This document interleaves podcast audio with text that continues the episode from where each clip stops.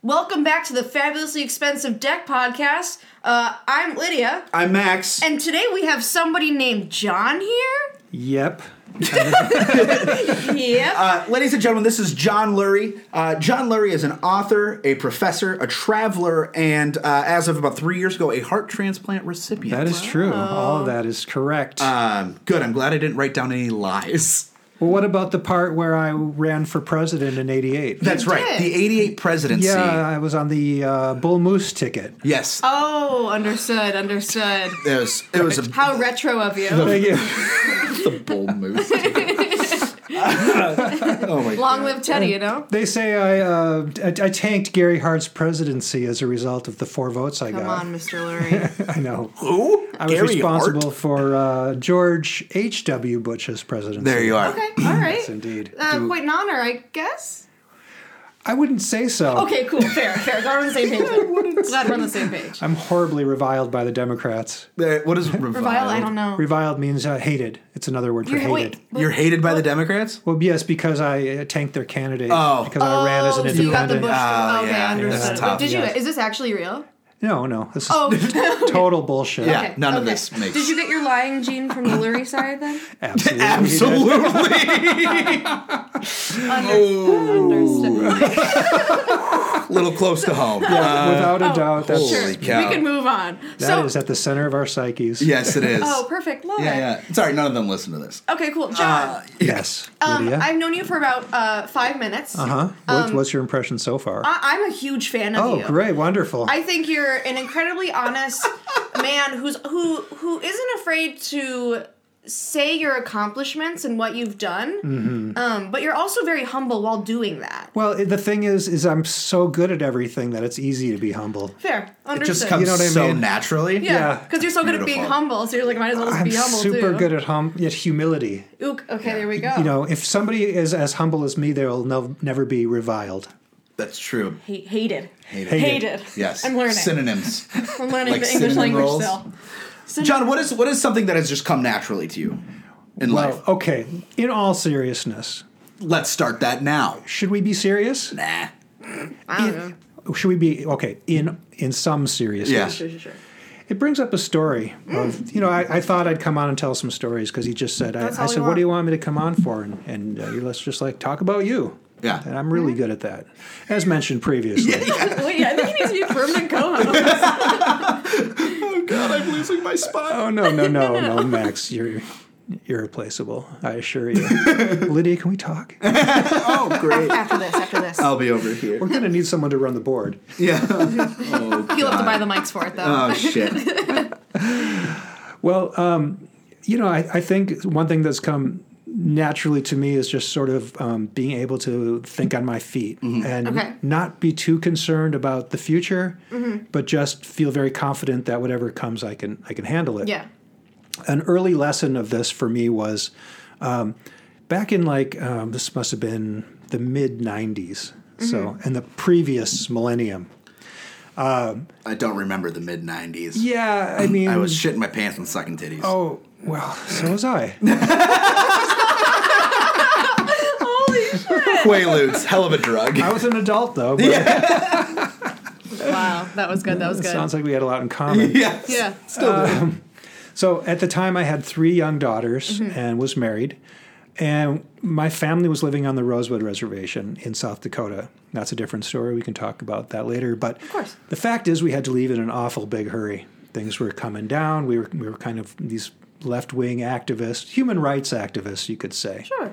And that doesn't always uh, please the powers that be. No. So we had some people coming after us. So we packed up in the middle of the night and we went west without knowing where we were going to go. We were kind of headed for Seattle. Well, uh, my wife and her car was out in front of me. I was in the U-Haul, Okay. and I get a call, or um, somehow we communicated. I don't even know how we did in those. Did we have cell phones? In There were cell phones. it was '94. Could have been in the car. no, there were. De- I mean, there were cell phones, but yeah, they weren't. Maybe we had flip phones or something. Yeah.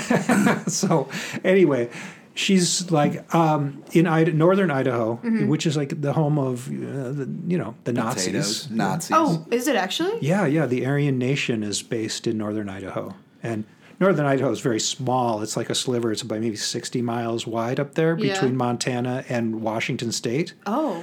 There's like a little sliver of Idaho that sticks up through there. And so we were in the main white supremacist corridor, Cool. Sure. but it's gorgeous. It's so it's, it's alpine. And, I it's mean, everything white people love. well, take, Right. take the take the white people out, and it's like the place to be. Yeah. Yeah. Yeah. So uh, my Jewish ass pulls up in that neighborhood. No, uh, we'll get to that later. All right. I'll take note. We're sidebarring a lot. I love it. So, so I get a call from from my wife, and she is out ahead of me. Like I mentioned, she said she's in a small town called Wallace, Idaho, right off the highway up the interstate. And uh, she said it's absolutely gorgeous. And she met some people, and they have a house for rent. Oh no! So um, okay, I mean we got nothing else to do, and it was pretty cheap. And uh, so we get there and kind of move in, and I'm like, okay, now what? Now obviously go look for a job start looking for a job. And it turns out the reason why the house was so cheap was because everybody has fled the area due to um, the silver mines closing. It was a silver mining area. Oh, Okay. And the silver mines had closed, and everybody was unemployed. Okay. So they're like, you know, go down to social services. Um, hey, can we get some food stamps? Because uh, my kids are starving because I can't, I don't have a job and I Yeah. can't find one. So, you know, we got some food stamps to get us through for a month or whatever. And in the meantime, I mean, they asked me, like, why the hell did you move here? And, like, we have no jobs. Yeah. I'm like, I don't know. You know, we were heading west. it was just an, it was an act of desperation, really. Yeah. Because we were uh, under the gun where we were at Okay. anyway, so um, I'm looking around, wondering what, what I'm going to do, and notice there are two ski areas in the region Okay. within you know 30 miles either direction.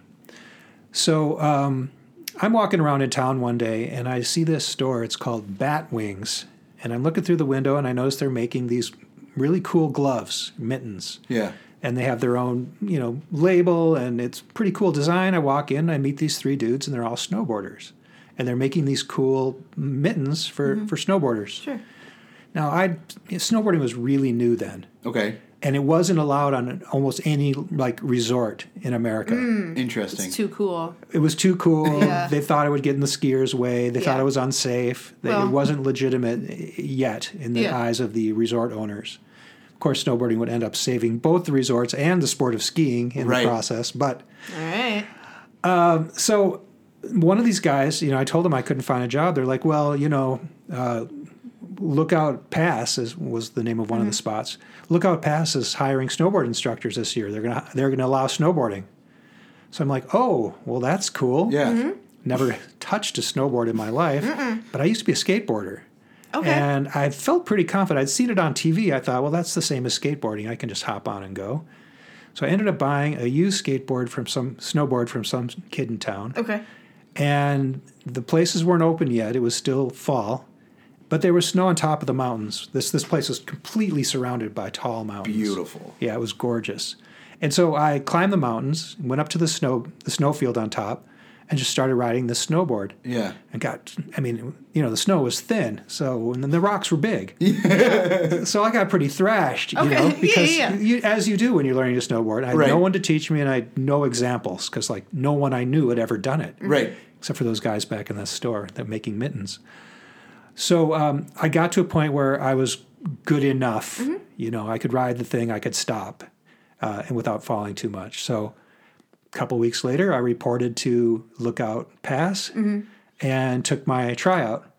Oh god. And because no one knew what you're supposed to look like when you snowboard, I got the job. There you go. And so There you I, go. I spent that whole winter snowboarding, Yeah. Uh-huh. and getting paid for it, and it was all on the basis of uh, I. It was a necessity. I needed a job, and I got a snowboard. And I made it happen. Yeah.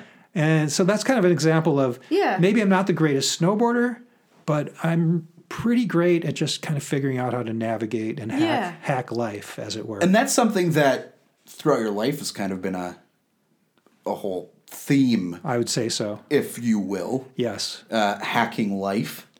Um, and something that you've also hacked really well is um, the the relationship between teacher and student.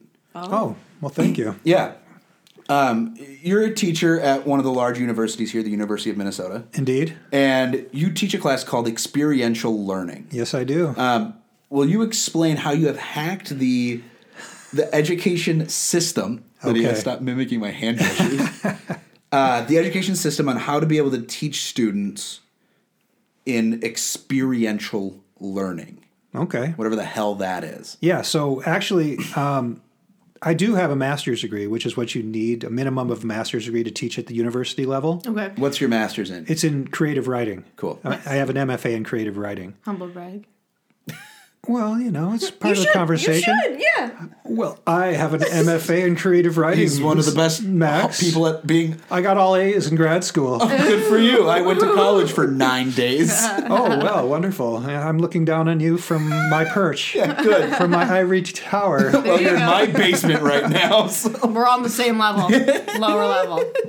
Man, all right. right. So, you know, I used to teach creative writing. I taught Yeah. at, I taught at McAllister for several years. Um, we probably well, we can talk about that later, if at all. But um, it was, you know, I, I, I discovered I'm a pretty good teacher, Yeah. and I, I I like it. Cool. And um, one day I got a, I don't know, a phone call or something from some people at the University of Minnesota. And they said that they were looking for somebody to teach their experiential learning class.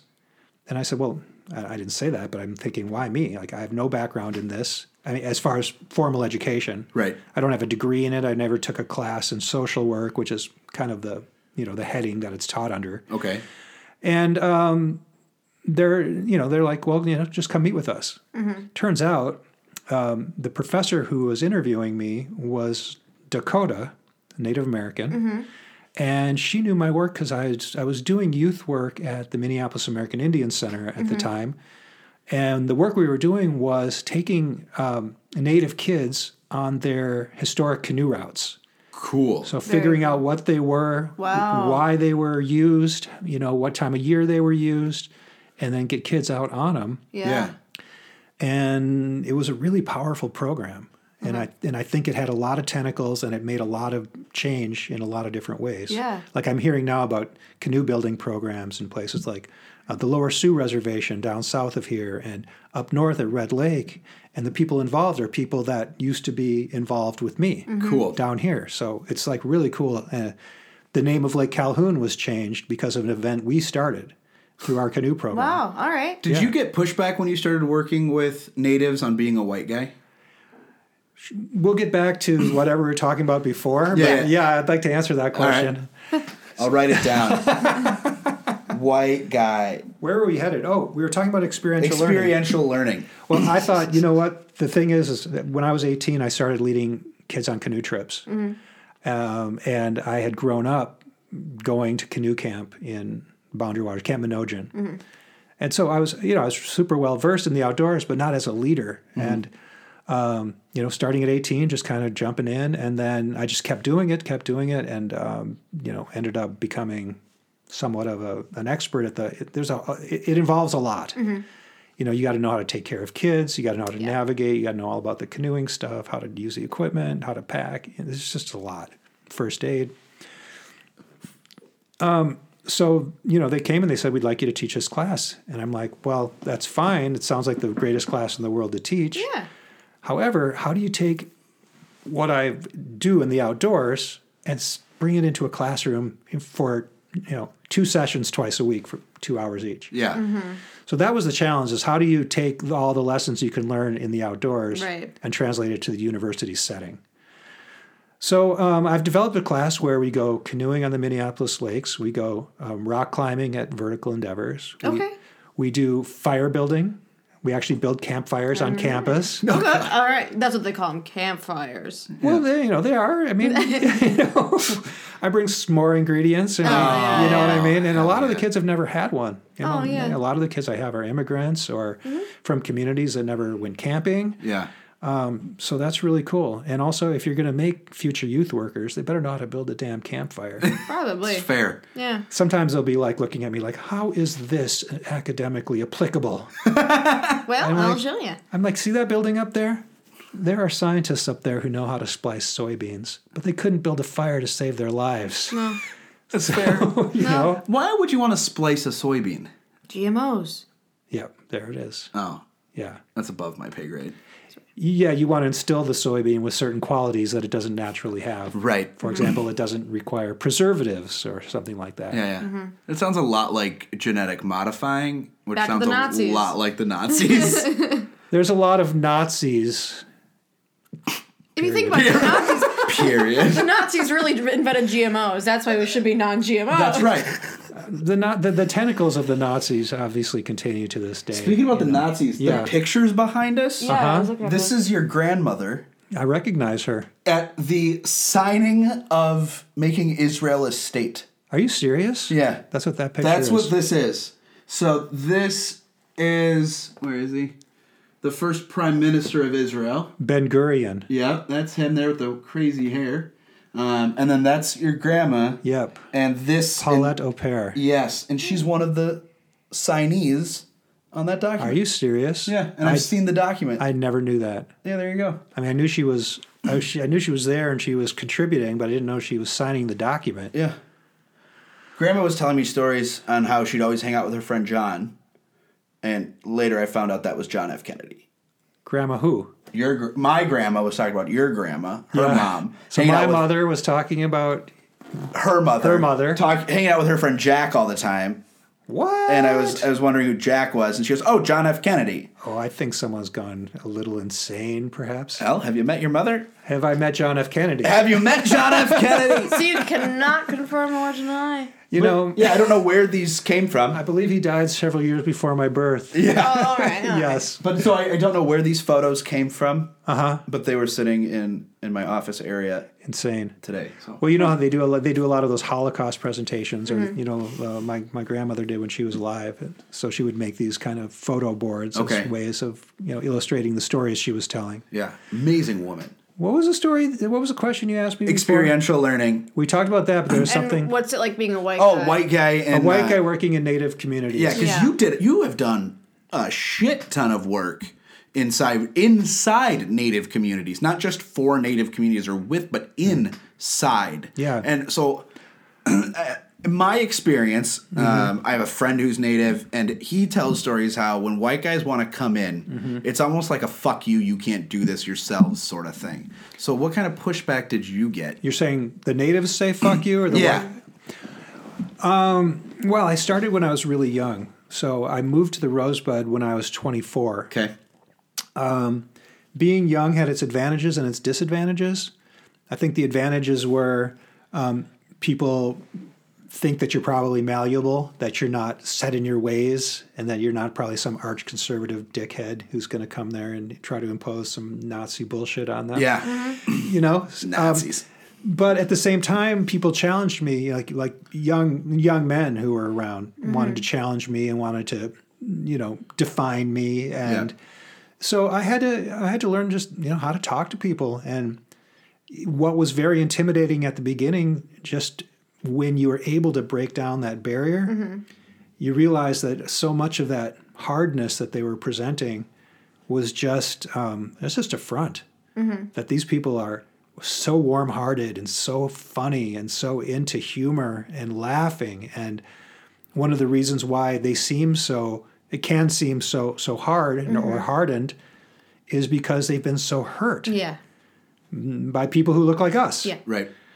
and so it takes a while but but you know there's a thing in uh, a lot of spiritual communities but um, the native communities i've lived in are, are all, always spiritually based Mm-hmm. and they have spirituality at the center of of their their culture as many indigenous cultures or maybe every indigenous culture does and um, there's there's a thing about um, the spirituality which says that the spirits themselves don't see color so that if you go to like a sweat lodge ceremony or a Sundance or something where literal spirits will come in and do the healing, this is something that we don't see in our communities. But Not at all. No, but this is something that exists and something that's really, really special about the Lakota way is that they still have that. Yeah.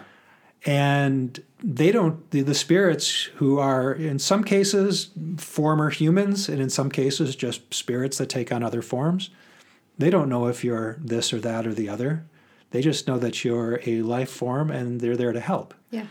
and so ideally on the human level Mm-hmm. it is for people to not not see not see color or race uh, that that is the goal and um, so it's just a matter of relationship building of, of watching yourself of being really aware of yourself Mm-hmm. being aware of how people might see you and ultimately it's having a good sense of humor Yeah. because if you can laugh at yourself Sure. everybody laughs with you you can laugh back at them and Yeah. doors fly open Yeah. so it's really it really comes down to having a sense of humor Yeah. Okay. Awesome. So you didn't. So there. It sounds like you didn't experience much pushback. Maybe at first, but you you just said, "I'm a good guy. I'm not here to That's all I gotta do say. some bullshit." No, the thing is, the pushback never ends. It, it, it's like at this point in my life, okay, I'm 52. I've been involved with Native communities in various ways since I was, you know, in my early 20s. At this point, I have had enough interaction, had enough experiences, had enough spiritual interaction. Whereas I know that people who are really down, people who are really real and trying hard to do good in the world, they see me for who I am. Sure. I don't need to explain myself. No. And a great place where you can see you for who you are is in Bruce Springsteen's "Dancing in the Dark" music video. I told you not to bring that up. How Did you really? on earth? No, I'm not talking about that. I'm just thinking right now is a good time. You know, we've opened up about each How other. is this a good time? I think thought this is a would- great time. Did you get to hang out with Courtney Cox? Oh. Oh. Oh. That Mm. music video. Oh. Dancing in the Dark. Yes. was filmed at the old Met Stadium in Bloomington, where the Mall of America sits today. Oh. Yes, Oh. yes. Bruce Springsteen was playing a show, and this was in the early days of MTV when you know people were just learning how to make music videos. And I was in the crowd, and somehow they took a pretty long shot of me being, you know, like into what was going on the stage, getting down as a young man. And uh, you can see it, you know, you can see me now today. I think I was wearing a red t shirt. It was a blonde, Blonde hair. hair, yeah. All right. Front Yep. row, right on this, right, right against the stage. Very close. And um, yeah, so I was in the dancing, dancing in the dark video. Lovely. but did you get to hang out with Courtney Cox? That's the real question here. Oh, That's, I'm not, I, I- I can't talk about that. Okay. I Oh, That's actually- Understood. fair. I, I got it. So, Alfer- Alfaro Ravan, Alf- Well, Take about two? Courtney Cox. Yeah. The thing about her. well, the guy who played Carlton on uh, Yes. Fresh Prince of Bel Air, Yeah. says that he got the famous Carlton dance from Courtney Cox in the Dancing in the Dark music. Oh, is that video. right? Yeah. Yeah. that's where he says he got that from. Yeah, that was an iconic dance that she did up there. Yeah, yeah. None of us knew that she was Courtney Cox. I don't Well, even think she was. She wasn't she famous wasn't at the Courtney time. Cox yet. No. Yeah, It wasn't. She wasn't placed there. no, She she, was. was. placed there, but Oh. she wasn't. Uh, She was in the front row, and Bruce A is like, person. you know, points at her and pulls her up. And, Sure. Sure. Sure. and now every time he does that song, he pulls up the oldest person in the crowd. Oh, How really? does he so know who the last oldest show- person is? because people know that they do he does that so they'll you know send him in saying my 102 year old grandma is coming to the show it's her 30th springsteen show Oh. Okay. and so yeah the Has old anyone la- ever died Probab- coming up? probably. Okay. okay. you know start a fire. Ooh. Worrying about your little world falling apart. that's that's that rich timbre It's called. It's a, It's timber. timber I know Timber. a Jeffrey Tambor. do you nice guy That, no, that's he's an actor. Oh. That was a joke. oh, nice guy can Yeah. can we get him on the show? could we Probably, honestly. let's call him Okay, cool. we'll call i him. just wrote tom hanks a letter What did you say? I, said hi tom uh, that was a good. That's a good letter, good- Max. I'm good so start, proud good of start. you. I didn't know you knew how to address a letter. yeah Okay. shut up Uh, Okay. okay Wait, do you actually know how to do the envelope with the stamp and I had the to Google address? it. No, you yeah. didn't. No, you I asked your mom. yeah yeah mom trying to send tom Linda. hanks a Mom, letter I'm a millennial. Mom, what's Tom And Hanks' she just hands address? him the template. yeah. How do I send him an email? Wait, how do you know his address? I don't. I just Googled how, where to send letters to Tom Hanks. Oh, and what did you say? Oh, I, I was raising money for a diabetes foundation Ah, because I'm doing this 100 mile bike race in October. right. oh yeah, And he has type 2 diabetes. yeah. So I Did not know. thought I'd email him. Um, And you know, little known fact, Fred Rogers also had type 2 diabetes. Yes, he did. Okay. And he, he did it on his show. Checked his blood sugar on his show. That's right. Yep. That's right. You know, the thing about that movie, which I haven't seen, the, the new Mr. Rogers movie, Fantastic. I love the preview where he's sitting at the piano and he's like, and people don't know how to deal with their emotions, but one way to do it is to pound the piano. And he goes, boom. yeah, yeah, yeah. And the frickin' theater just shakes. Yeah. And you're like at a Metallica concert, but then you're looking at the screen and it's like Fred Rogers. Alright. that dude was harder than any Metallica fan. oh, absolutely. That guy stood up for everything he believed in for his whole life. It's a beautiful man. Yes. And something you believe in is the pathways and waterways of Minnesota. Oh, yeah. Let's talk about water. It's one of my favorite things. It's to one of talk your about. favorite things in the whole Yes. world. Yes. Um, and you start, did you start this, um, uh, Mother of Waters? Did you start that or were you just an integral part? Well, no, I mean that's that's my thing. Yeah. Yeah. So what the Mother of Waters project is, it's an educational um, educational opportunity for those who would like to avail themselves of it. That can include anything that has to do with learning more about the waterways of Minnesota. Okay. My favorite way to teach is uh, I, I keep I keep several canoes down at Bidet Makaska in Minneapolis. Um, should we work on that pronunciation? Bidet? Bidet Makaska. Is that actually how it is? yeah? It's not Bitamakaska? no, it's I not. have a bidet at my house. Do you? Can I It's an come over? My- attachment. My, ass is itching. Yeah, I got you. I got you. Is everybody's butthole in the exact same spot? Because I've sat on a few bidets and it hits it's not you. made for the butthole. Well, What? Is it? Yes. Isn't it more of a? No, it is a butthole Feminine hygiene project? No, You you can butthole. use it as that. butthole cleaning It's, a product. bu- it's, It's primarily for the butthole. Yes. yes. I always thought it's primarily for the vag. Nope. For the boot. That's what I Johnson- thought. That's, That's when you write my, my when you write my memoir. I want the title to be called primarily for the vag. are we gonna do it? Are we gonna do it together? Yes. yeah. yeah. Yeah, yeah. Nailed it. That would be primarily fun, for man. the vag. But so mother of waters. Mother Water Project. So, um, yeah, so I, I I keep all these canoes down at the Minneapolis lakes, and um, I, I have groups come down. I usually contract with summer camps or schools, and I combine you know canoe education with uh, native history of the area because there was uh, until the mid 1800s a Dakota village on Bidet Makaska on the east Okay. side. So basically, when what's uptown today, Yeah. Mm. there was a village right there. And that's not too long ago. 1850, that's not long ago. No, like a hundred No, that's when my mom was born. fifty. Yeah. Somewhere right in Oh, there. Linda. Yeah, yeah, yeah. Oh, makes sense. Either of you tell her I said that, and I will Ah. fuck you up. Pinky. Deal. At least he said up at the end of that. I Yeah. was really worried. Oh, fuck you right down. Fuck you down.